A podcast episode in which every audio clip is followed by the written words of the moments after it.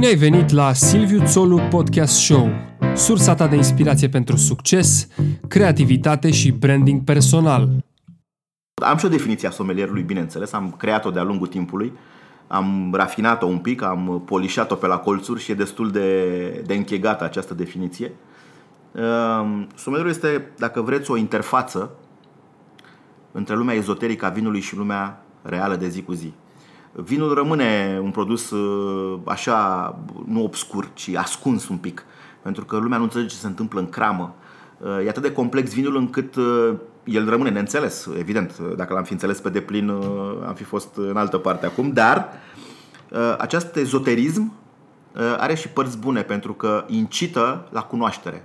În episodul cu numărul 17 l-am ca invitat pe Avram Laurențiu Achim, președintele Federației Române a Somelierilor, cofondator la New Greek Wine și creatorul savorhd.tv, un web app de edutainment în domeniul gastronomiei.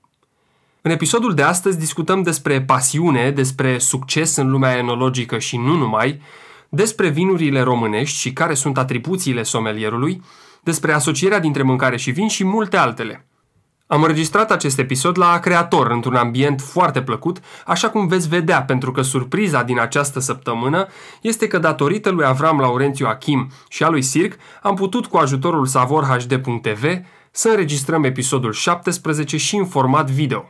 Îl puteți urmări pe silviutolu.com în articolul aferent acestui episod. Vă doresc ascultare plăcută! Domnule Avram Laurențiu Achim, Uh, vă, vă salut, în primul rând, și vă mulțumesc că am putut aranja întâlnirea asta așa de repede uh, pentru Silviu Țolu Podcast Show. Silviu, da, mulțumesc uh, pentru faptul că ai spus salut și care este un uh, cuvânt de întâmpinare atunci, mai ales când uh, bei vin și legat de sănătate.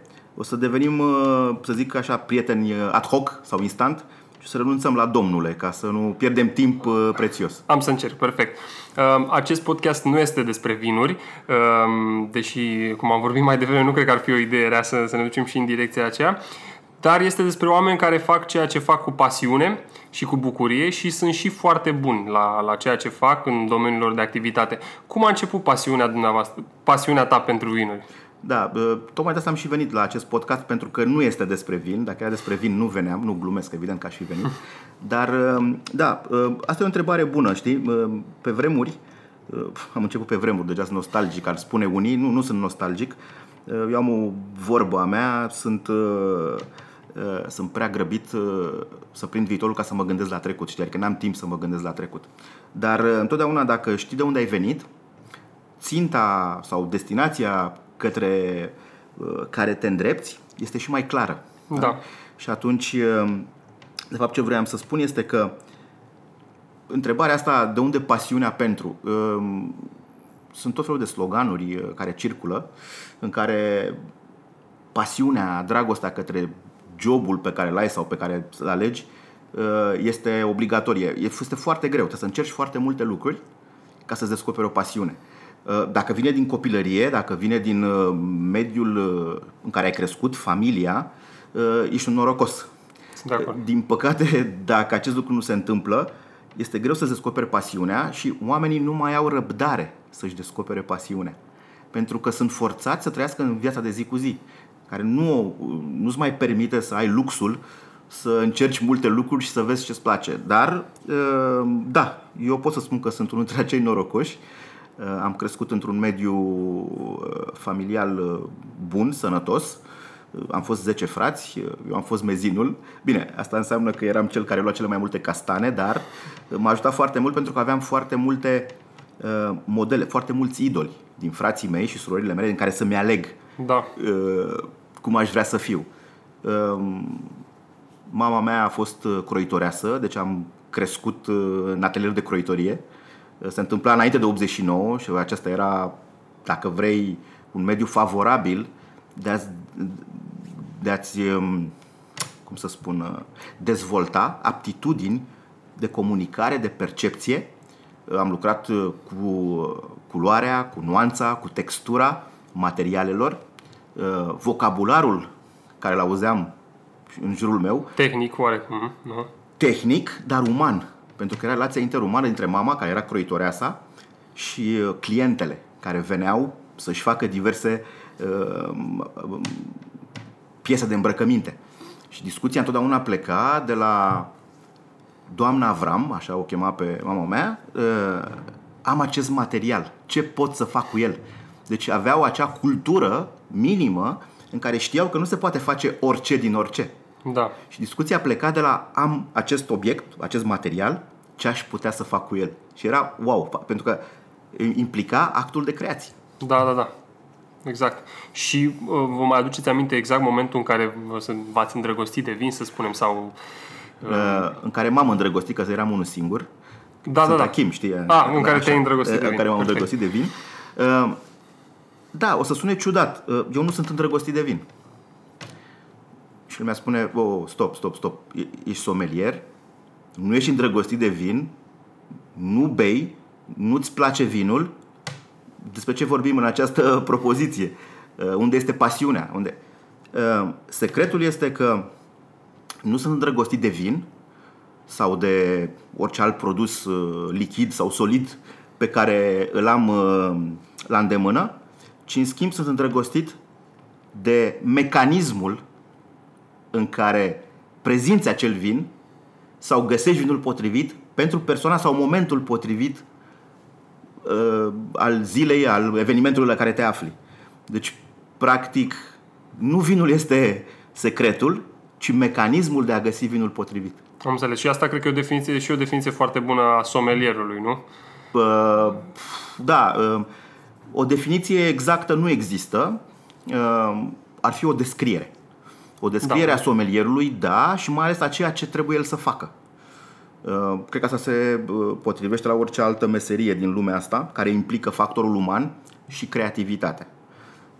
De obicei, uh, somelierul trebuie să fie, nu o să spun un pasionat, apropo de asta, uh, pentru că de obicei pasiunea te duce într-o, te, te duce într-o, că dacă vrei, către o zonă moartă. Uh, Pentru că poate să-ți placă foarte mult un lucru pe care îl faci și pentru că îți place atât de mult să nu mai ții cont de ceea ce trebuie să faci. Și atunci pierzi partea tehnică. Pierzi Da. partea, partea de expertiză pe care trebuie să o capeți, iar ca și somelier, uh, expertiza este una destul de uh, greu de obținut, pentru că implică un volum foarte mare de cunoștințe. Vinul fiind atât de diferit și atât de complex, practic fiecare vin, indiferent că el costă un euro sau 1000 de euro sau 5000 de euro sticla, el este unic și irepetabil Da, are propria poveste. propria poveste, dar el se și modifică în timp. Este exact ca un, dacă vrei, ca o ființă umană. De aceea n-au existat și nu vor exista niciodată două ființe umane la fel pe planeta Pământ, indiferent de cât va dura sau uh, cât de mare va fi numărul de oameni pe Pământ vreodată. Uh, această ire- irepetabilitate îl face să fie unic. Și atunci, evident că a vorbi despre un asemenea produs care este imposibil de reprodus și de, și de, de copiat, să spun așa, uh, este foarte greu de obținut și cel mai greu de fapt este să, să ieși din subiectivitatea versus, versus acest, uh, acest produs. De aceea nu trebuie să-ți placă vinul ca să poți să fii cât mai obiectiv, să nu fii subiectiv. Am înțeles, da. E, nu știu că sună ciudat, poate, dar Nu, are, are, are mult sens. Eu, pentru că nu sunt un profesionist, cad exact în extrema în care îmi place un produs și nu pot să-l mai apreciez. Zic, băi, ăsta îmi place, până la urmă, a- asta e. Uh, De cât timp sunteți somelier? uh, Ești somelier. sunt somelier, da. Uh, Sunt somelier din uh, 1993. Uh, Eram la al doilea contract uh, pe vasele de croazieră. Am fost prima generație care a plecat în anul 1992 din România pe vasele, faimoasele vase de croazieră. Era visul american. Da, da, da. Și culmea se și întâmpla, se întâmpla, nu ușor, dar se întâmpla. Și după al doilea contract, uh, primul contract fiind unul de barman, uh, am făcut un mic uh, training on the job în timpul uh, primului, uh, primului contract și deja la al doilea contract am putut să fiu angajat ca somelier și să performez această meserie. Apropo de asta, meseria de somelier implică, ca să te poți numi somelier, implică pe lângă cunoștințe, aptitudini, înseamnă practicarea ei. Este exact cum ești dintr-o școală, de orice, uh, ai o titulatură, dar nu practici în domeniul respectiv. Practic, titula- titulatura aceea devine devine nefolositoare, Da, da, da. devine mică, neimportantă. Primul lucru pe care trebuie să-l faci după ce ai făcut un curs, o școală de somelier sau orice alt uh, uh, curs legat de, de vin, este că trebuie să practici ceea ce ai învățat. Ori uh, America acelor vremuri exact asta făcea. Nu avea timp să te învețe prima dată și pe urmă să te pună să vadă ce ai învățat, ci te punea să faci și să înveți în același timp. Cei care rezistau, evident că deveneau foarte buni într-un timp foarte scurt, cei care nu rezistau se direcționau către alte, alte joburi. Și ați studiat în Statele Unite sau ați practicat acolo? Am, uh, a, asta cu studiatul iar e o întrebare bună. Uh, A studia, acum, vezi, e foarte greu să definești ce înseamnă a studia. Uh, În ziua de azi și și atunci puteai să studiezi singur. Uh, O spun de câte ori am ocazia, nu am făcut nicio școală de somelieri. Ah. Poate acesta este unul din avantajele sau din motivele pentru care astăzi ne aflăm aici. Uh, Sunt uh, self-educated, deci m-am uh, educat singur, Da. am studiat singur, eu și cu cărțile la vremea respectivă, eu și cu internetul acum, pentru că uh, avantajul tehnologiei uh, este, este superior.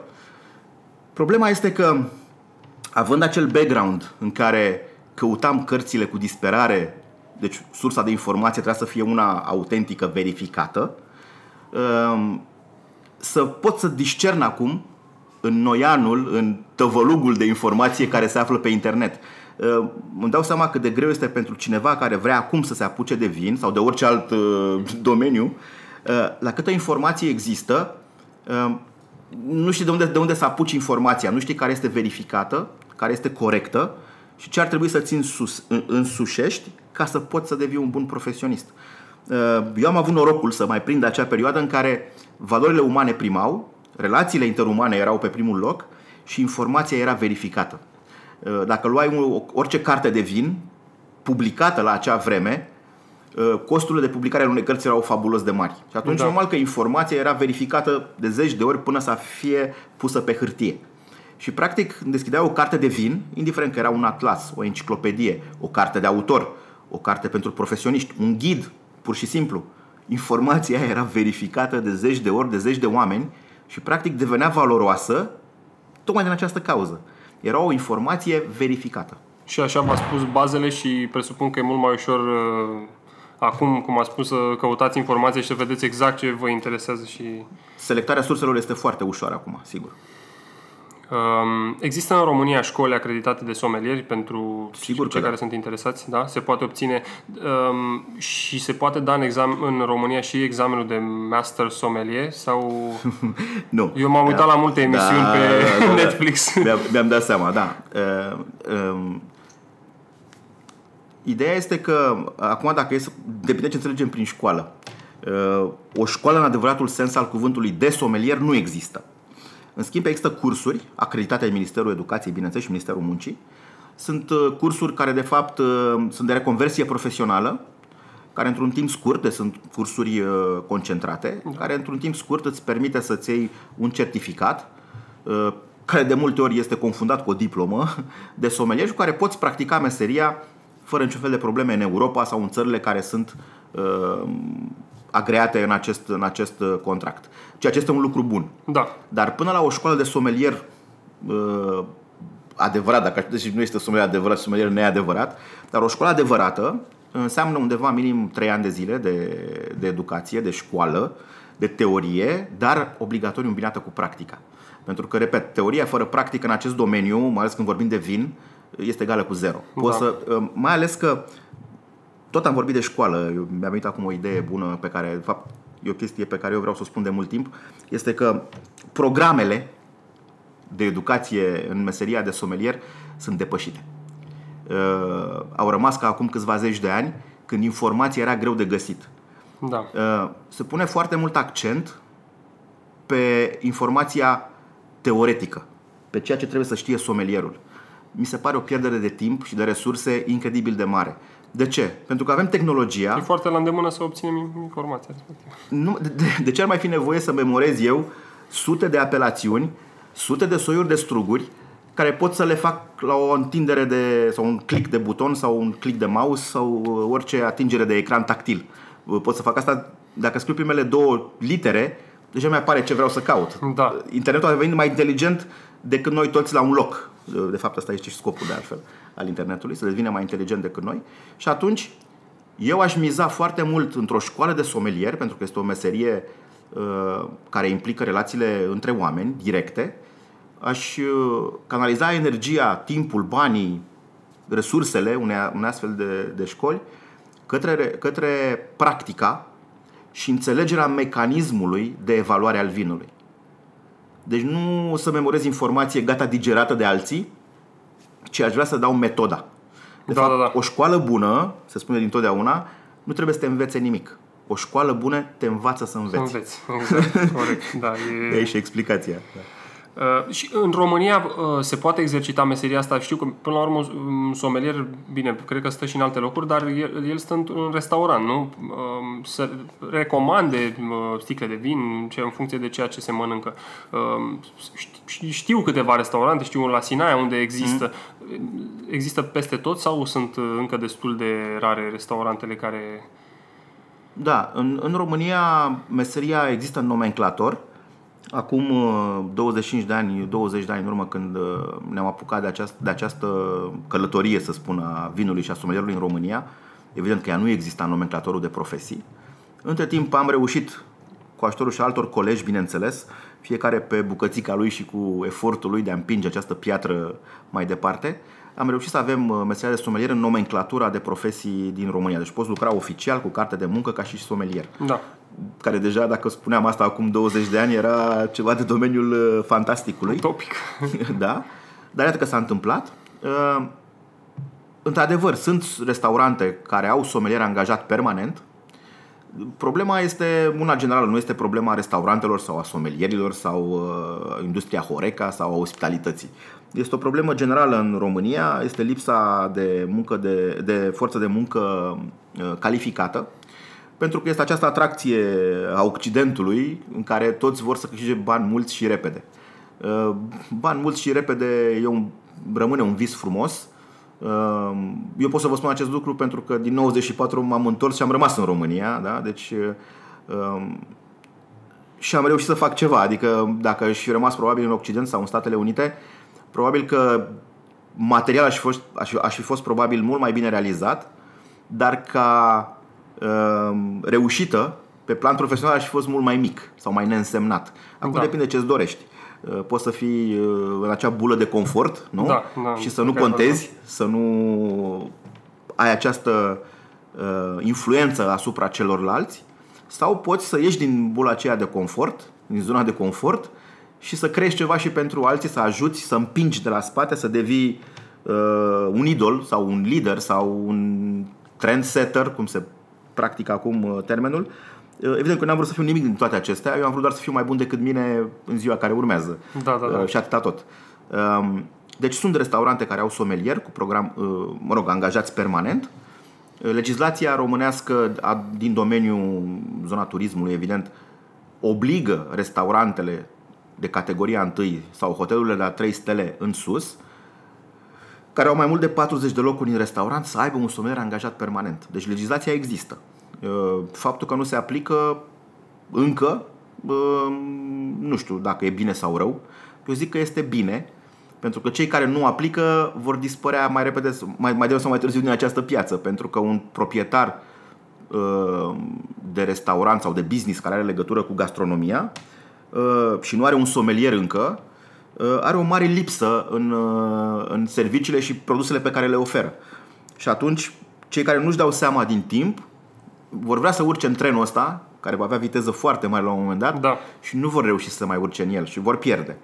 Uh, Cei care au deja somelier și care știu valoarea adăugată, dacă vreți, a unui profesionist uh, focusat pe un produs și anume vinul, deși el nu e doar vinul, somelierul lucrează cu tot ce este lichid, partea Da. lichidă într-un restaurant, îți dă un statut, îți dă o clasificare, îți dă uh, o percepție a calității mai mare decât a unui restaurant care nu are somelier. Uh, în Franța, dacă nu te, nu te poți numi restaurant dacă nu ai uh, pivniță Da. și condiții de păstrare ale vinului. Noi suntem încă în faza în care avem sau nu avem somelier.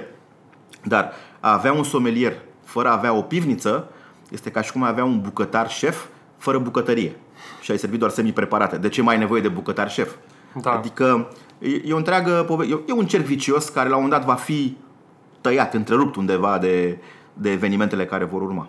Cu siguranță, și eu sunt de aceeași părere. Ați spus de, ați spus de reușită mai devreme și fix uh, despre asta este următoarea întrebare. Uh, Eu vorbesc la Silviu Țolo Podcast Show în fiecare episod despre succes. Um, Știu că, de exemplu, rata de, de succes la un examen de master sommelier este de undeva pe la 8%. Deci asta ar fi în sine un succes să devii sommelier. Dar vreau să vă întreb ce înseamnă succesul pentru um, um, Avram Laurențiu Achim. Da, e o întrebare bună legat de master sommelier și o să fac aici o analogie. Uh, Nu știu ce este succesul, nu vreau să am succes. Uh, Este ca o cursă cu un finish line, cu o linie de, de sosire. Problema e că ce faci după ce treci linia de sosire? Ai văzut până și maratoniștii, când trec linia de sosire, se prăbușesc.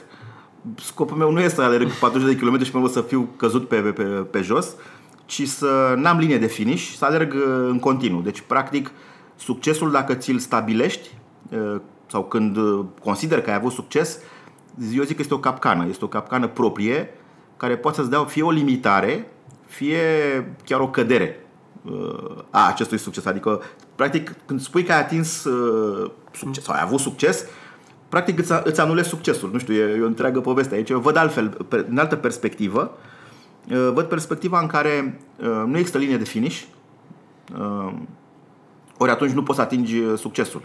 Uh, Evident că dacă te raportezi la acum câțiva ani în urmă, se spune omul ăsta are succes. Indiferent că ai un business, că Da. ești perceput ca atare. Uh, Deci pentru mine succesul nu are o definiție, nu e ceva clar. E undeva la orizont, se întrevede ceva, e un fel de fata Morgana în deșert, așa ai văzut când da, o vezi, este acolo, de fapt când ajungi acolo ea dispare. Uh, Mi se pare că ăsta e cel mai interesant și bun mod de a aborda problema, tocmai pentru că această autodepășire care vrei să, să o obții zi de zi este cel mai bun uh, carburant, să zic așa, pentru a te duce în direcția respectivă. Legat de master sommelier, da, într-adevăr, este o titulatură pe care mulți și-o doresc. Uh, Eu nu mi-o doresc. Dintr-un simplu motiv. Pentru că n-am urmat o evoluție uh, profesională uh, formală. Nu am mers la școală, nu am făcut cursuri, nu am făcut studii, deci nu am cum să merg pe o, să-mi doresc ceva care ține de alt sistem. Da. Și de, de educare și de uh, exprimare profesională. Eu am fost în zona informală. Uh, Sunt foarte mulți uh, oameni din această zonă gastronomică care poate fi dusă până la nivel de profesie, la nivel de artă, la nivel de nivel mondial. Există topuri, resta- topuri de restaurante, campionate mondiale de somelier, bineînțeles, în diverse variante. În schimb, eu am ales calea informală. Este o meserie care îți permite să alegi una din cele două căi. De obicei, master sommelierii, că master of wine înseamnă altceva, apropo de asta, o să vorbim și despre lucrul ăsta. Master sommelierul, nu știu dacă avem un master sommelier român, mi se pare că este cineva în Statele Unite care e de origine română. Master of Wine avem de asemenea din Marea Britanie, care o să fie prezentă și săptămâna asta în România la niște evenimente interesante. Și spuneam că eu nu doresc să fac acest lucru pentru că, repet, n-am urmat calea respectivă. Eu am mers pe drumurile lăturalnice, n-am, n-am, deci nu am mers pe autostradă. Deci dacă n-am mers pe autostradă, nu pot să ajung decât pe căile lăturalnice, ocolitoare, pe care întotdeauna sunt folosite de către, de către călători. Turiștii merg pe autostradă, călătorii merg pe drumurile lăturalnice. Cei care practică turismul și asta știu despre la, la, la ce mă refer. Um, am ales partea frumoasă, partea grea, dacă vreți, din a ajunge uh, un somelier bun. Da? Uh, se pare că este unul dintre cele mai grele examene actuale, cel de master sommelier și de master of wine. Da. Sunt doar câteva sute de oameni care dețin în lume. Deci sunt mai puțini oameni care e o expresie pe care o folosesc mulți, dar am să o spun pentru că îți dă foarte bine dimensiunea să zic așa extraumană a celor care ating această performanță. Au fost mai mulți oameni în spațiu decât sunt master sommelier și master of wine pe planeta Pământ. Deci sunt niște extraterestri, practic, care merg între noi și care sunt, uh, sunt apreciați, evident. În primul rând, marea, marele avantaj a unui Master Sommelier sau a unui Master of Wine este că este mai ascultat decât ceilalți. Acum, acum eu mă, mă întreb, ok, contează și cine ascultă. Corect. Că e ca și când ai studiat la o universitate de tot din Statele Unite și te pune pe CV, știi sigur că vei avea acces la joburile alea Uh, da, deci nu e neapărat un, uh, un lucru sau în niciun caz am mai avut un invitat, uh, Răzvan Crișan, care este proprietarul M60 Group, M60 Cafe, Cane, probabil că știți uh-huh. restaurantul și el tot la fel nu a, tot, n-a ales o educație, să spunem, formală, a luat-o tot pe calea asta.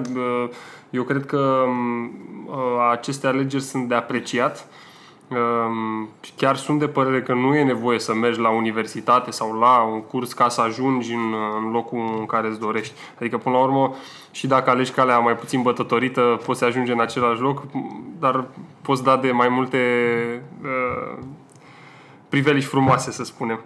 Sigur. Um, am câteva cărți de vinuri acasă, de exemplu, 1000 de vinuri excelente sau The Complete Wine Course al lui Tom Forrest. Uh, Uh, și am căutat în mod expres să văd dacă găsesc recomandat un vin românesc. Nu am găsit decât vreo două din Republica Moldova. De ce, de ce se întâmplă treaba asta? Uh, vinul, vinul uh, întotdeauna face parte din, din cultura, civilizația și tradiția unui popor. Nu poți să rupi vinul românesc de imaginea pe care România o are astăzi în lume de ce avem această imagine deci de ce suntem percepuți așa? N-am răspunsul și nici nu vreau să-l caut. Nu este jobul meu să fac acest lucru și nici dorința mea de altfel. În schimb, ce cred și ce văd că fac uh, colegii mei în jurul meu, oamenii care și-au dedicat viața vinului, pot să spun și pot să uh, confirm și să garantez acest lucru este că vinul poate să facă parte din imaginea României. Vinul trebuie să ajute imaginea României, nu, nu imaginea României să ajute vinul. Deci vinul este o componentă culturală, educațională, da. istorică, tradițională, luați-o cum vreți, pentru că ea face parte, face parte din, din viața oamenilor de când ne știm. Uh, Biblia menționează vinul și apa. N-au menționat berea, n-au menționat coniacul, n-au menționat uh, nu știu ce altă ingredient. Vin, apă, pâine. Um, de aceea spun că vinul este în, este în, în, în conștiința generală a unui, a unui popor, a unei culturi. Și din păcate vinul este perceput la fel cum este percepută România, bine sau rău. Nu știu dacă e bine sau e rău. E greu să disociezi imaginea vinului de imaginea unei țări, unei culturi, unui, unui popor. Avem istoria care ne ajută foarte mult și vinul fără istorie nu există sau este foarte greu să creezi un brand de vin fără să ai în spate o poveste a locului, a oamenilor. Ehm, și uh, spuneam, acesta este un mare avantaj al vinului românesc, tradiția și mai ales longevitatea, continuitatea. Pentru că în vin vorbim de continuitate. Da. Ehm, este o întreagă poveste aici. Tot ce este mâncare și băutură, deci tot ceea ce mănânci și bei, se bazează pe un instinct primar Uh, evident, unul, cel de supraviețuire, evident. Asta nu înseamnă că trebuie să bei vin ca să supraviețuiești. Poți să supraviețuiești fără să bei vin, dar tot ceea ce mănânci și bei este, este foarte important pentru că se bazează pe încredere. Uh, oamenii care au produs băutura, mâncarea respectivă, trebuie să-ți creeze încredere. De aceea mâncarea bunicii și a mamei este cea mai bună pentru că ai încredere. Da. Uh, mâncarea care vine din alte surse, o rudă mai îndepărtată, o vecină uh, sau un prieten, îți poate crea semne de întrebare pentru că nu ești foarte sigur de cât de încredere este sursa care îți dă acea mâncare și acea, și acea băutură. Um, și atunci, această continuitate a vinului de milenii, România are o istorie milenară a vinului, îți dă încredere. Um, deci dacă am ști să folosim resursele vinului corect și am ști să punem problema așa cum trebuie, vinul românești ar putea să devină, când am vrea noi, mâine, să devină cel mai bun ambasador al României. Uh, fără să faci niciun efort. Că vinul da, deja există. Sunt deja acolo, da. Vinurile sunt aici, cramele există, oamenii care le produc există. Uh, deci dacă vrem, nu știu cine sunt acești vrem, dar dacă am vrea, noi toți, sau eu sau tu, am putea să facem din România oricând ambasadorul României la orice nivel, oriunde pe planeta Pământ. Perfect. Uh, Foarte frumos răspunsul. Uh, povestiți-mi, vă rog, despre uh, Savor uh, HD TV. Uh, ce este mai exact? Uh, eu, ca să fac o paranteză înainte de a răspunde, uh, nu știu cum uh, am dat de profilul dumneavoastră de Facebook în urmă cu mult timp, nici nu știu Profilul, dacă... profilul meu. Da, Profilul meu, că profilul dumneavoastră nu știu. profilul tău de Facebook, uh, cred că am citit un interviu ceva într-o revistă și eu eram uh, puștan și, să zicem, semi-pasionat așa, acum sunt mai mult, dar uh, și am, am ajuns și am, am observat atunci că um, ați lansat și Savor, uh, atunci nu era o aplicație, era doar, uh, nu mai țin minte ce era, un website Era parcă. un website. sigur. Da. Um, Ce este și cum, uh, cum s-a dezvoltat? Da, o să încep să, să răspund la întrebarea aceasta prin a completa ceea ce trebuie să facă somelierul, pentru că de acolo am plecat Da. și n-am terminat și nu vom termina cu siguranță în acest podcast. Ne-ar trebui multe podcasturi care să facă acest lucru sau multe episoade. Cum se spune? Episod de podcast? Da, episod. Episod de podcast, ok. Uh, multe episoade de podcast ca să, uh, să încerce să cuprindă această poveste a somelierului. Uh, datoria, uh, cum să spun, obligativitatea primordială a unui somelier este să comunice. Toată lumea percepe somelierul ca un vânzător de vin. Uh, pf, nu, este exact ultima și cea mai puțin importantă caracteristică pe care ar trebui să o aibă un somelier sau atribuția cea mai puțin importantă, deși din păcate ea este primordială pentru că generează venituri și fără bani nu se poate face nimic. De asta este Am și o definiție a somelierului, bineînțeles, am creat-o de-a lungul timpului, am rafinat-o un pic, am polișat-o pe la colțuri și e destul de, de închegată această definiție. Um, Somelierul este, dacă vreți, o interfață între lumea ezoterică a vinului și lumea reală de zi cu zi. Vinul rămâne un produs uh, așa, nu obscur, ci ascuns un pic, pentru că lumea nu înțelege ce se întâmplă în cramă. Uh, E atât de complex vinul încât uh, el rămâne neînțeles, evident. Dacă l-am fi înțeles pe deplin, uh, am fi fost în altă parte acum, dar uh, acest ezoterism uh, are și părți bune pentru că incită la cunoaștere. Îți vine să scarmeni de plin, uh, am fi fost în altă parte acum, dar uh, acest ezoterism uh, are și părți bune pentru că incită la cunoaștere. Îți vine să scarmeni uh, subiectul Da. ca să scolți la suprafață lucruri pe care altfel nu le-ai putea să le descoperi. Și atunci somelierul rămâne această interfață de comunicare în care scoate la lumină, el o să povestim și asta odată la, la podcastul, la, mă rog, la episodul de legat de vin acolo, o să scoate mai multe lucruri. Uh, Scoate la suprafață, la lumina zilei, dacă vrei, vinul și îl comunică celorlalți. Uh, A doua acțiune importantă pe care trebuie să o facă somelierul este să educe. E, Trebuie să fie educator. Uh, Fără educație, fără un public educat, cineva spunea, nu știu dacă a spus el primul, dar de la el am auzit-o, uh, Steve Jobs spunea că cinele ăsta din marketing este educarea clientului, educarea consumatorului. Uh, Avea multe replici faimoase, asta era Da. una dintre ele care era legată de educație. Deci dacă ai un public educat, îți va fi mult mai ușor să faci actul de comunicare și evident să-l concretizezi cu o vânzare. Um, Corect. Deci această educare se face pe bază de, de obicei de recomandare, de sfătuire, nici de cum de învățare.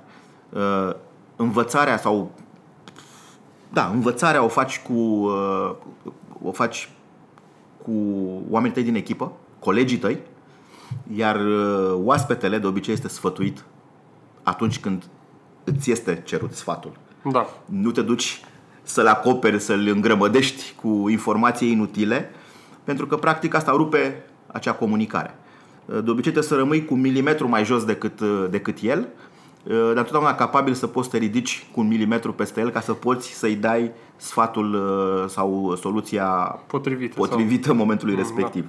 Și evident că al treilea lucru se încheie cu un act de vânzare inevitabil uh, al vinului, dar în această ordine. Comunicare, educare, vânzare. Uh, savor vine de la savor, din limba americană-engleză, uh, fără U, doar cu O. Da. Deci savor se scrie, savor se citește, apropo de asta. Uh, și înseamnă savoare. Savoarea este, dacă vreți, cheia uh, sau este suma la care vrem să ajungem atunci când vorbim de gastronomie. Practic, uh, miros plus gust egal savoare. În limba engleză există un termen, se cheamă, un cuvânt, se cheamă flavor, care definește matematic, să zic, tehnic, această, această sumă între miros și gust. Iar dacă adaugi partea hedonistică, de plăcere proprie, atunci o denumești savoare. Savoarea poate fi în percepția realității de zi cu zi a oricărui subiect, a oricărui produs care îți place. Când savurezi ceva, înseamnă că te bucuri de acel lucru, că îl înțelegi și că îți face plăcere. Deci savoarea implică partea asta de hedonism. Dacă până la urmă și arta poate fi sadura. Uh, bine că și vinul e o artă și mâncarea, dar mă refer la picturi, sculpturi. Sigur. Da, arta... Acum, uh, apropo, mi-a venit o idee, că și dacă nu o spun acum, uit, legată de Master Sommelier, Master of Wine. Diferența majoră este că de obicei Master of Wine comunică vinul. Și atât. Ei rămân comunicatori sau evaluatori sau critici sau judecători sau arbitri sunt oamenii care uh, dau valoare unui vin, că e în puncte, că e în medalii, că e în uh, critici, că e în stele, că e în, uh, în orice sistem de, de evaluare, este cei care evaluează vinul. Sunt partea, dacă vrei, pragmatică a industriei, în care hedonismul nu prea există, deci plăcerea acolo este diminuată și inhibată pentru că trebuie să rămâi, uh, să zic, trebuie să rămâi obiectiv ca să fii luat în seamă. De aceea, marii Master of Wine ai lumii sunt de obicei fie critici, fie jurnaliști de vin de succes, cei care scriu cărți, uh, enciclopedii și așa mai departe, da. participă la enciclopediile valoroase ale lumii, sau sunt oameni care lucrează pentru companii foarte mari, în care achiziția de vin este importantă și uh, duce la niște costuri ridicate da. și atunci nu-ți mai permiți să o faci după cum simți tu sau că așa îți place ție. Acolo trebuie să faci business. Ori businessul este rece, știm cu toții. Este rece, fără emoție, trebuie să iei decizii dure câteodată, dar dacă vrei să fie și să rămână business sau să da. rămâi în business, trebuie să faci acest lucru. Ei, master sommelier este exact partea opusă. Este ce spuneam mai devreme, este partea frumoasă din vin. Ei lucrează în restaurante, lucrează grupuri mari de hoteluri, Ehm, și rămân somelieri.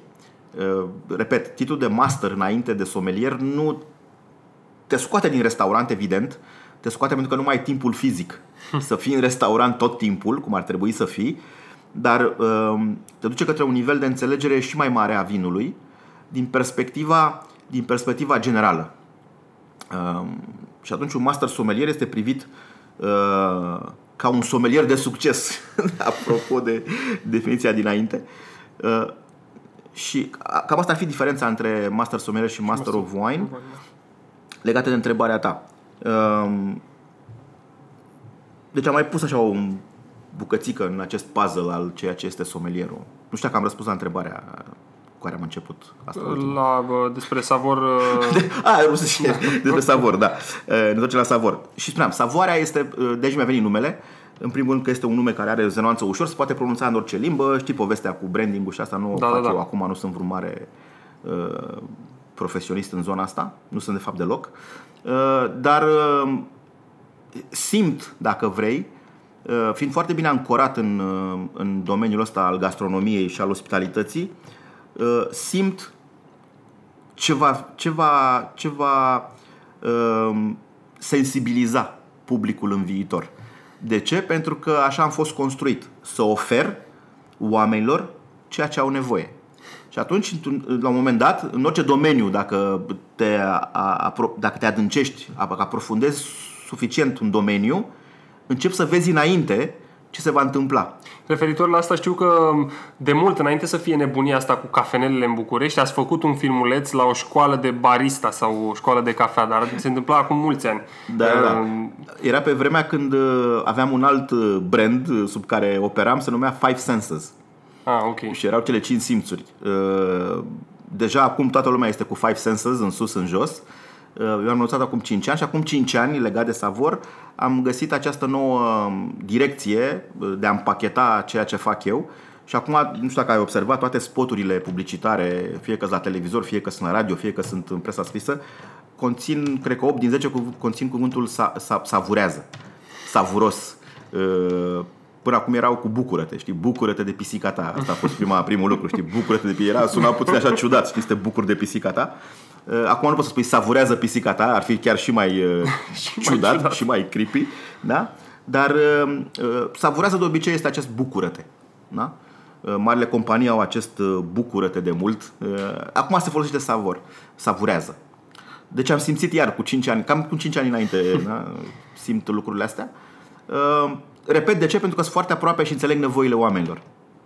Uh, pot să văd ce o să fie și peste 5 ani, nu-i problemă, sunt deja în direcția aceea. Știu pe cine să întreb pentru următorul business dacă... da, de obicei eu nu, ideile mele nu sunt bune de business. Ah, Pentru că nu sunt gândite să, nu sunt gândite să facă, să facă profit, dar dacă le iei după 5 ani, poți să le faci și business. Ceva de genul ăsta, glumeam mai devreme cu un amic mai, mai vechi al meu, glumeam de, po- de a prelua uh, idei de business uh, depășite și a le aduce din nou la un alt nivel. Uh, deci savor vine de la savoare, vine de la această uh, înțelegere și această plăcere care trebuie să o ofere mâncatul și băutul. Um, și pentru că făcea parte din comunicare și n-am găsit pe nimeni care deja avea instrumentele de comunicare, reviste, bă, televiziuni și alte moduri de a comunica acest lucru, am zis ok, stop, nicio problemă, iau toți banii mei, care i-am, oricum puțini, și fac uh, un uh, instrument de comunicare și am făcut un web TV. Uh, Cred că a fost primul, așa cum este un adevărat, un, un adevărat web TV, pentru că așa sunt multe canale video, canale de YouTube și așa Da. mai departe, care nu sunt web TV-uri, sunt canale de YouTube, de aceea se cheamă canal de YouTube. Eu am făcut un adevărat web TV și anume un, uh, un, uh, un post, un canal TV uh, bazat numai pe internet. Deci, practic, puteți să vezi conținutul numai acolo, într-un format de, de, de, blog, de blog sau podcast, pentru că întotdeauna cele mai noi uh, materiale erau primele, deci Da. era, era pus din punct, aș- așezat cronologic, dar cu opțiune de a căuta, de a putea vedea în regim VOD, video on demand, adică să vezi ce vrei când vrei, să poți să derulezi înainte înapoi.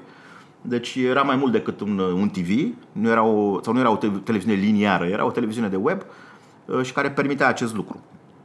Uh, Ea continuă să fie, este un, astăzi este un, uh, este un web app, o aplicație web, Da. uh, care nici măcar nu trebuie să o downloadezi, de aceea se cheamă web, că ea este bazată în cloud. Deci, practic, uh, la același shortcut care e de 5 ani, savorhd.tv, pe orice device care are o interfață și un, uh, și un browser de internet, că e smart TV, că e consolă de jocuri, device-uri mobile nu mai vorbesc, sau computer sau, sau laptop sau PC, desktop, laptop, um, poți să ajungi la acest web app și să consumi conținutul pe care îl generezi de 5 ani. Și el se adresează consumatorului um, um, final, să spunem, omul simplu de rând sau e mai mult um, un instrument de educare pentru um, corporate, pentru business-uri, pentru... Este și și. Ok. Uh, pentru că ajungem la următorul concept, este, din nou, repet, nu e nimic, n-am inventat nimic uh, eu. Uh, Este un concept din anii 70 din uh, Statele Unite, se cheamă edutainment. Este education through entertainment.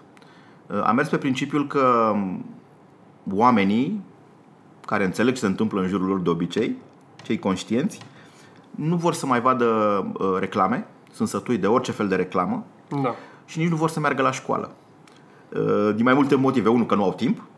Doi, la mână, că deja știu destule ca să mai meargă la școală sau să se uite la reclame.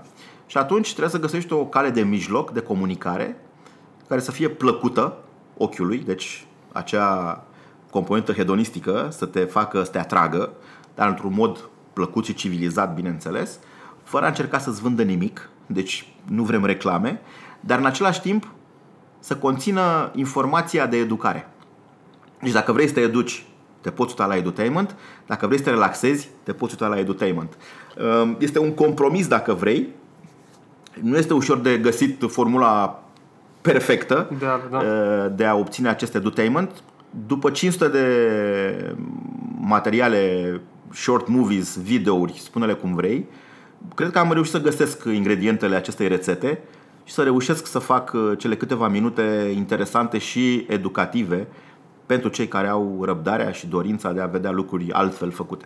Da, deci dacă vreți să vă educați despre vinuri și nu numai mâncare și alte tipuri de băuturi, Dacă vreți să savurați, dacă vreți să savurați, intrați pe savorhdt.tv, nu? Așa e adresa. savorhd.tv. TV, bun.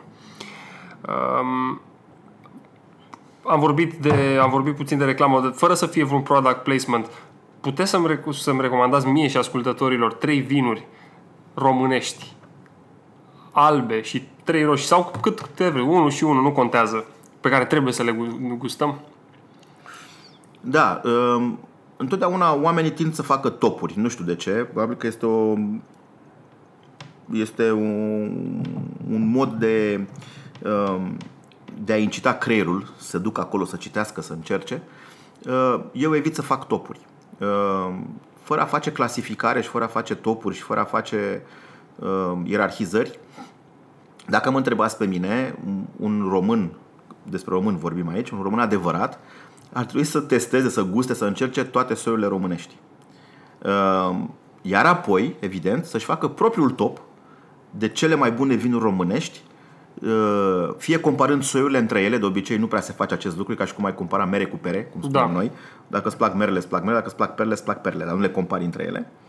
Sau uh, dacă devii uh, mai uh, să zic, pasionat de subiectul soiuri românești, să-ți faci topurile proprii pe fiecare soi în parte. De exemplu, iei un soi cum este feteasca neagră pentru vinurile roșii și deguști tot ce este fetească neagră de top, fie după preț, fie după clasificarea pe care au făcut-o alții, fie după, după medaliile pe care le-au cu- cucerit la diverse concursuri naționale sau internaționale. Le deguști pe toate, nu sunt multe oricum, nu vă speriați, adică nu vă ia foarte mult timp, nu suntem în Italia sau Franța să avem sute de mii de etichete, avem doar câteva sute de etichete bune.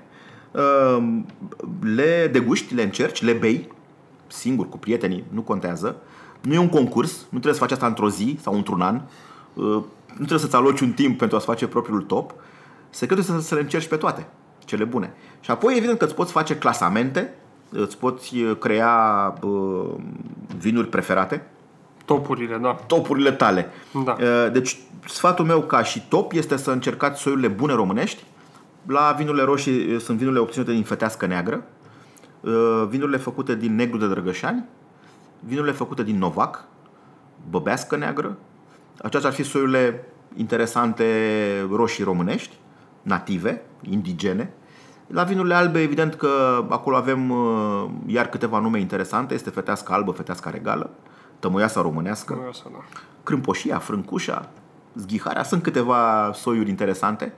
Nu sunt foarte des întâlnite vinificate separat, Simplu, da. dar sunt producători de vin care s-au uh, focusat pe aceste soiuri autentice românești pentru că, evident, dacă vrei să vorbești de vinul românesc în exterior, trebuie să vii cu soiurile proprii prima dată și apoi să vii cu soiurile importate, cele internaționale. Cred că e și mai ușor să intri pe o piață străină în felul acesta decât să te bați cu uh, E un da și cabernet. nu. Da? E da și nu. Pentru că, de obicei, oamenii când mănâncă și beau, ne întoarcem la acel mecanism primordial de încredere, tind să bea și să mănânce ceea ce deja cunosc. 8 oameni din 10 mănâncă și beau aceleași lucruri. Uh, Se numește într-un fel uh, neofobia sau ceva de genul ăsta. Frica de nou, de noutate. Da? Numai că la alimente și la băuturi vine din acea încredere. Acea frică de nou, bineînțeles. Da, da. Și este foarte greu să te duci pe o piață nouă cu un soi de care n-a auzit nimeni. Mai ales dacă ai, dacă ai și o imagine de Este țară nu adevărat. favorabilă. Da, da, da. Dacă spunem, ma, este un soi nou pe care l-am descoperit în Franța, nu știe nimeni de el până acum și uite, ăsta e soiul nou de strugure care nu l-a găsit nimeni. Dar vorbim de Franța. Franța deja are imaginea ca fiind țara cea mai Încrederea e inovatoare. deja acolo. Încrederea e acolo. Da. Este exact ca mama ta care vine și spune, ți-am făcut un fel de mâncare, nu ți l-am făcut niciodată până acum. Tu oricum vei mânca cu încredere, că știi că vine de la mama ta. Da. Dar dacă vine pe cineva, vine de la cineva pe care nu-l cunoști și îți mai dă și un fel de mâncare pe care nu l-ai mâncat niciodată, încrederea ta este la zero. Da, aproape. spui niște semne de întrebare. Și atunci, cred că nu este o metodă bună. Eu zic că trebuie să le ai pe amândouă. Să comunici imaginea de țară cu aceste soiuri, să spui, noi suntem România, avem aceste zeci de soiuri indigene, autentice, de câteva sute, câteva mii de ani în urmă, Uh, dar putem să avem și un Cabernet Sauvignon, un Merlot, un Pinot Noir, un Riesling uh, de talie mondială. Și atunci trebuie să ai pachetul complet. Uh, Vinul este, spuneam, fiind atât de complex, trebuie să ai o paletă foarte largă de stiluri, soiuri și culori. de vin. Dar în România mai sunt um, um, plantate soiurile acestea tradiționale românești în număr mare sau cum, cred că citisem undeva că uh, tocmai din dorința de a aduce ce afară um, so- soiurile astea au devenit din ce în ce mai puțin plantate și în, în majoritate sunt celelalte soiuri, cum a spus Cabernet Sauvignon, Merlot, eu știu, Pinot, Pinot Gris. Da. E o întrebare bună. Eu nu sunt omul cifrelor, deci Da. nu pot să-ți spun uh, exact care este ponderea între soiurile uh, dacă dăm un Google search, O aflăm. ce spuneam, uh, și o Probabil. găsim imediat, uh, găsim o roată de cașcaval cu feliuțele împărțite pe fiecare soi în parte. Dar uh, a existat la un moment dat, acum, uh, acum câțiva ani buni, acest, uh, acest curent, dar venea din faptul că trebuiau replantate suprafețele uh, cu bani europeni și probabil că acele fonduri europene, cred, nu știu, habar n-am, eu spun acum din ce cred eu, uh, te direcționau către anumite soiuri internaționale. și poate din această cauză proporția a crescut. Dar uh, un enolog, un vinificator, un proprietar de cramă și deținător de, de, de podgorie în România, cu siguranță că își dorește să lucreze cu soiurile indigene. Uh, Sunt foarte multe etichete care conțin soiuri românești, deci nu cred, s-ar putea să fie 50-50, habar n-am. Uh, Oricum vorbim de vinurile, de vinurile DOC, cele de calitate maximă cu denumire de origine controlată. Da. Iar de obicei, re- regulamentul fiecarei țări tocmai asta face, apără soiurile indigene. Deci cu siguranță că ponderea este, dacă nu este jumate-jumate, este în favoarea soiurilor românești și așa va fi și pe viitor. Repet, vinul este identitate. Da. Dacă toți am plantat același soi de strugure, n-am mai avea aceste DOC-uri, iar DOC-urile apără de obicei procentajele în favoarea soilor indigene pentru că un DOC se clasifică și se obține tocmai din această autenticitate, unicitate. De aceea e denumire de origine controlată. Da, da, da. Pentru că dacă toată lumea ar planta Cabernet Sauvignon, n-am mai avea nevoie de denumire de origine controlată. Da, n-am mai avea nevoie să știm cum, ce gust are un Pinot Noir. Da. El, ele oricum ar fi diferite, pentru că nu poți să ai același vin, chiar dacă e de același soi de strugure. Pentru că e teroarul, nu? Exact, teroarul care face parte solul, clima, oamenii, modifică și vinificarea, bineînțeles, modifică foarte mult uh, produsul fin- uh, finit, final, vinul. Dar, repet, uh, DOC-ul de obicei susține uh, soiul uh, indigen. Sunt valabile regulile de asociere între mâncare și vin? Știu că adică, regulile de bază sunt carne albă cu vin alb, carne roșie cu vin roșu. Știi cum e? Știi că e bună întrebarea. Știi cum e asta exact ca la regulile de circulație, știi? Ele există, dar cred că din păcate toți le încălcăm mai mult sau mai puțin uh, în anumite momente. Uh, Regulile trebuie să existe. Pentru că dacă n-ar fi, nu ar fi reguli în tot ceea ce ne înconjoară, ar fi haos. Uh, Bunul plac, dacă ar fi să spunem uh, acest lucru, uh, nu trebuie să, să fie prioritar uh, a ceea ce este logic și ar trebui să faci. Uh, Cei de dinaintea ta, uh, profesioniștii sau nu, uh, care au făcut aceste reguli, uh, le-au făcut de-a lungul sutelor miilor de ani. Uh, Ele nu sunt întâmplătoare. Au fost întâmplătoare în acea, la început, dar după aceea devin reguli, se transformă în reguli. De obicei, regula îți dă o direcție, îți sugerează ceva. Tu o poți modifica și e foarte greu să modifici o regulă, că tocmai de aceea e regulă, dar dacă reușești să modifici o regulă, înseamnă că ai făcut ce trebuie. Acum, sunt câteva reguli de asociere între mâncare și vin uh, de bun simț, de common sense, cum e, Da. și care te ajută să, să găsești apoi propriile tale metode de a găsi cel mai bună, de a găsi cea mai bună îmbinare a vinului cu mâncarea. O să fac aici o paranteză că m- vreau să o fac de mult și asta e o ocazie bună. Uh, O să luăm, nu știu, luăm 3-4 mari civilizații ale vinului și ale lumii uh, și să vezi că felul cum definesc ei uh, această combinare între vin și mâncare, numai, cuvânt, numai legat de cuvântul pe care îl folosesc, termenul pe care îl folosesc, îți dă o idee despre cum percep ei acest lucru între mâncare și vin. Um, hai să începem, începem cu Franța, că tot ei sunt uh, numărul unu a ce înseamnă vin în lume la nivel uh, uh, tradițional, creativ, calitativ. Cam ei dau tonul. Uh, atunci când asociezi un vin și o mâncare în Franța, se numește acord. Acordul de obicei se face la instrumente. Acordul înseamnă ceva aproape de perfecțiune. Uh, Nu poți să cânti cu un pian care nu este acordat. Exact. Nu poți să cânti cu o vioară care nu este acordată. Și atunci cu aceasta, acest acord între, de, obicei, de obicei numit acord fin între vin și mâncare, este apanajul francezilor. Uh, ei spun uh, savoir, savoir faire, savoir vivre.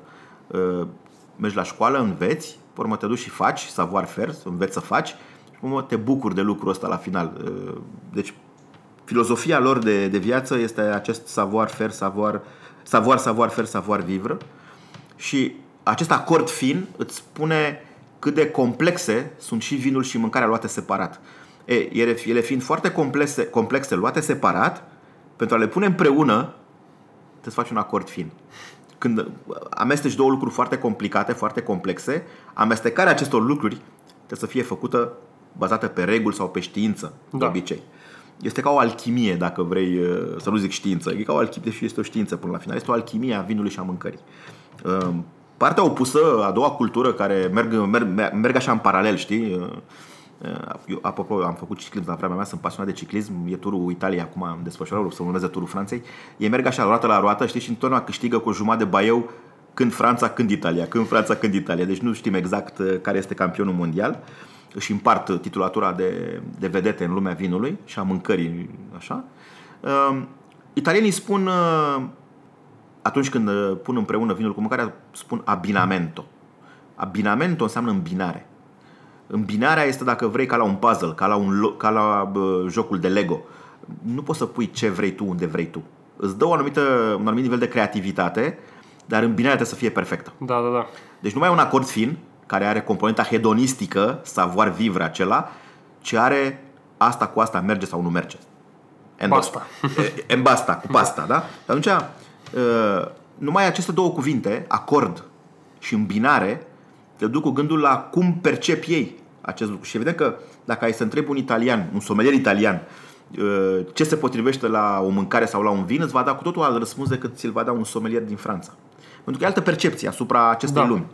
Și evident că, pe urmă, vine din, uh, din spate, pe locul 3 și le suflă în ceafă și lui Spania și lui Italia, să zic așa, uh, și, și lui Franța și lui Italia, vine, vine Spania. Spania, care e a treia putere mondială în vin, are cea mai mare suprafață cultivată mm, și anul, anul trecut a avut cea mai, cel mai mare export de vin pentru prima dată în istorie.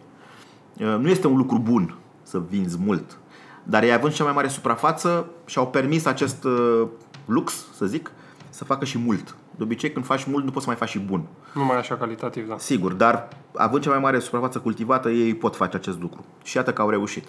Deci Spania este o, o altă mare cultură. Eu zic că sunt primele trei, Italia, Franța, Spania. În ce ordine vrei să le pui, nu contează. Ele sunt cele trei mari culturi mondiale gastronomice și vinul face parte din acest lucru. Spania vine și spune, atunci când pune mâncarea și vinul împreună pe masă sau la un eveniment, spun uh, maridaje, care înseamnă mariaj.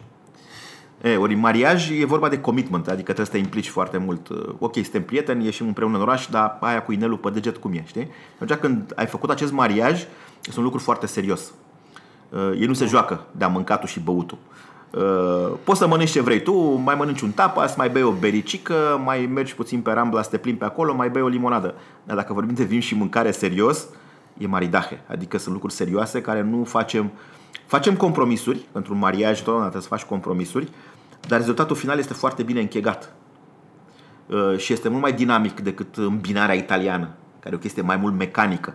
Da. E făcută din, uh, din reflex, din instinct. Deși italienii sunt, uh, sunt și ei mari creatori, mari artiști. Da, da, da.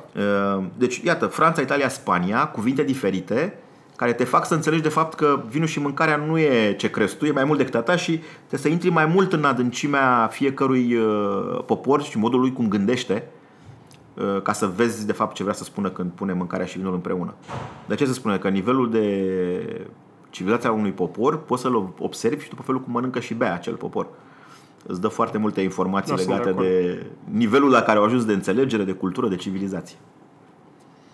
Uh, nu mai avem multe întrebări, uh, cred că suntem pe final cu, și cu timpul. Um, ce voiam să vă mai întreb? Um, dacă ați putea rezuma tot ce știți despre viață într-o frază, ce ați spune? Uh, da, e complicat de, de găsit o singură frază care să însumeze, uh, să însumeze acest, uh, acest lucru, dar uh, cred că o să folosesc din nou um, maxima aceea care v-am spus-o, nu știu dacă mi-aparține, dar uh, n-am auzit-o în multe locuri. Uh, nu am timp să mă uit uh, sau să mă gândesc la trecut pentru că mă grăbesc să prind viitorul. Cred că asta ar trebui să fie fraza care să însumeze uh, cum se desfășoară o viață și ceea ce, tot ceea ce însumezi să te ajute să mergi mai repede ca să prinzi viitorul. Da? Și să ne, bucur, să nu uităm să ne bucurăm și de prezent, în, în, nu? Știi cum e asta cu prezentul? Eu cred că asta cu prezentul e o capcană. Pentru că dacă trăiești în prezent, uh, uiți foarte multe lucruri. Eu zic că asta e o capcană de marketing, să spun așa asta cu trăiește clipa, știi? Da. E, e o capcană pentru că dacă trăiești clipa, cazi în capcana în care uh, nu mai ai timp să te gândești nici de unde ai venit, nici unde te duci. Uh, e bine să conștientizezi unde te afli, dar întotdeauna trebuie să ai acest mâine ce fac. Mâine să fie mai bine ca azi, să fiu mai bun, să încerc să fac lucrurile altfel decât le-am făcut până acum. Eu cred că ok, poți să trăiești astăzi cât timp te gândești la ziua și de mâine. La ziua de mâine. Cu ce personalitate istorică din trecut sau din prezent asta la o vorbă, asta la, la vorbă, Da, da. de vorbă la o sticlă Eram sigur că o să-mi pui întrebarea asta. la o sticlă de vin. Uh, De vin. Da, ai spus personalitate istorică. E întrebare, o întrebare bună cu cine aș vrea să stau de vorbă, mort sau viu. știi? Da, da. E, La mine e foarte simplu, nu sunt o personalitate istorică, dar aș vrea să stau de vorbă cu mine peste 25 de ani. Știi? Adică dacă l-aș găsi pe Achim de peste 25 de ani, acum eu cu el aș vrea să vorbesc. Uh, Tocmai din nevoia de a ajunge mai repede la acel viitor care mi-l doresc să se întâmple cât mai repede. Și ce vin ați alege să să beți cu Să, să, viitorul? beau împreună cu, să beau împreună cu mine peste 25 de ani? Sau l-ați alege pe Achim de peste 25 de ani să aleagă vinul? Nu, La- nu, nu. I-aș da să bea vinul pe care l-am ales eu acum să-mi confirme că am făcut alegerea bună. Bun. Deci aș alege... Eventual învechit, dar poate nu chiar... la- Inevitabil Ah, va fi bun. învechit. Da. Deci un vin, uh, un vin românesc dintr-un soi autentic românesc care să merite învechirea de 25 de ani. Perfect. Um, dacă ați putea pune un afiș publicitar mare oriunde în România sau în București, unde l-ați pune și ce ați scrie pe el? Și asta e interesantă, nu întrebarea, ci ridicarea la fileu. Um, Cred că aș scrie... Cred că n-aș scrie nimic. Aș lăsa spațiu alb sau negru. Ok. Asta, asta aș face. Aș pune un afiș mare alb, toată lumea s-ar întreba ce cu afișul la mare alb. E și asta o formă de artă, nu uh, Rothko sau cine pictează în felul ăsta. Uh, Nu știu, nu mă pricep, repet, nu sunt... Uh, sunt autodidact doar în domeniul meu, în alte domenii nu sunt autodidact. Um, nu în ultimul rând, este ceva ce ați vrea să promovați la Silviu Țolu Podcast Show? Poate fi orice. Proiect al dumneavoastră, un Da, bineînțeles. festival de vinuri, habar n-am. Păi nu, este savorhd.tv, tocmai Bun. ce am spus mai devreme. Uh, Dar nu este o promovare. Uh, Multă lume mă întreabă, se uită la produsul meu și spune, asta faci tu? Aici sunt toți banii tăi? Uh, Da. Și ce, dar n-are finalitate comercială. Zic, exact, bravo, te-ai prins. Nu, n-are, pentru că nu este un demers comercial, nu este uh, nimic legat de a promova sau a vinde ceva, Nu mă referam la a promova în sensul Nu, tocmai comercial asta al spun, cuvântului. tocmai De asta a- spun. Da. de de obicei, lumea încearcă să promoveze lucruri care vor să aibă o finalitate comercială. Pe care vor să le vândă. care vor să le vândă. da. Pentru că altfel, de ce promovezi? Uh, e, De obicei, și aici mă întorc la o altă poveste uh, legată de colecționari. Uh, Am un proiect legat de o colecție și un muzeu special în România și mă gândeam la această perspectivă în care te gândești că un colecționar este un tip uh, avar, care adună lucruri, uh, să le aibă el pe toate, Da. când de fapt, dacă te gândești bine, el este de fapt cel mai generos om. El adună ca ceilalți să poată să vadă. Deci dacă mă întreb pe mine, Savor HDTV este o colecție de edutainment care este destinată celor care vor să vadă altfel de lucruri și altfel interpretate legate de gastronomie. Uh, Deci este o vitrină, uh, de fapt eu asta le spun la toți, este o vitrină a ceea ce am făcut până acum.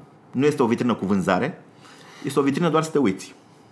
Perfect. Mi se pare un moment bun să, închid, uh, să încheiem uh, și episodul de astăzi mi se pare o uh, lecție de edutainment și vă mulțumesc uh, foarte mult pentru, pentru timp, uh, pentru cuvinte și uh, mi-ar plăcea să facem și o rundă a doua unde să fim uh, mai specifici sau mai tehnici. Și Sau... cu o sticlă de vin pe masă, adică Da, eventual. Poate în, în a doua parte a zilei. că dintr-un acum- soi românesc.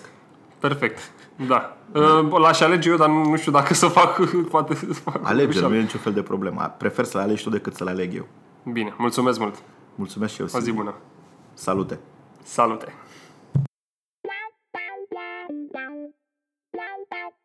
Vă mulțumesc că ați ascultat până la final. Dacă v-a plăcut acest episod, îl puteți share cu prietenii ca să ajungă la cât mai mulți oameni și îmi puteți lăsa un review pe iTunes. Notițe și linkuri utile pentru toate episoadele Silviu Tolu Podcast Show găsiți pe silviutolu.com la categoria podcast.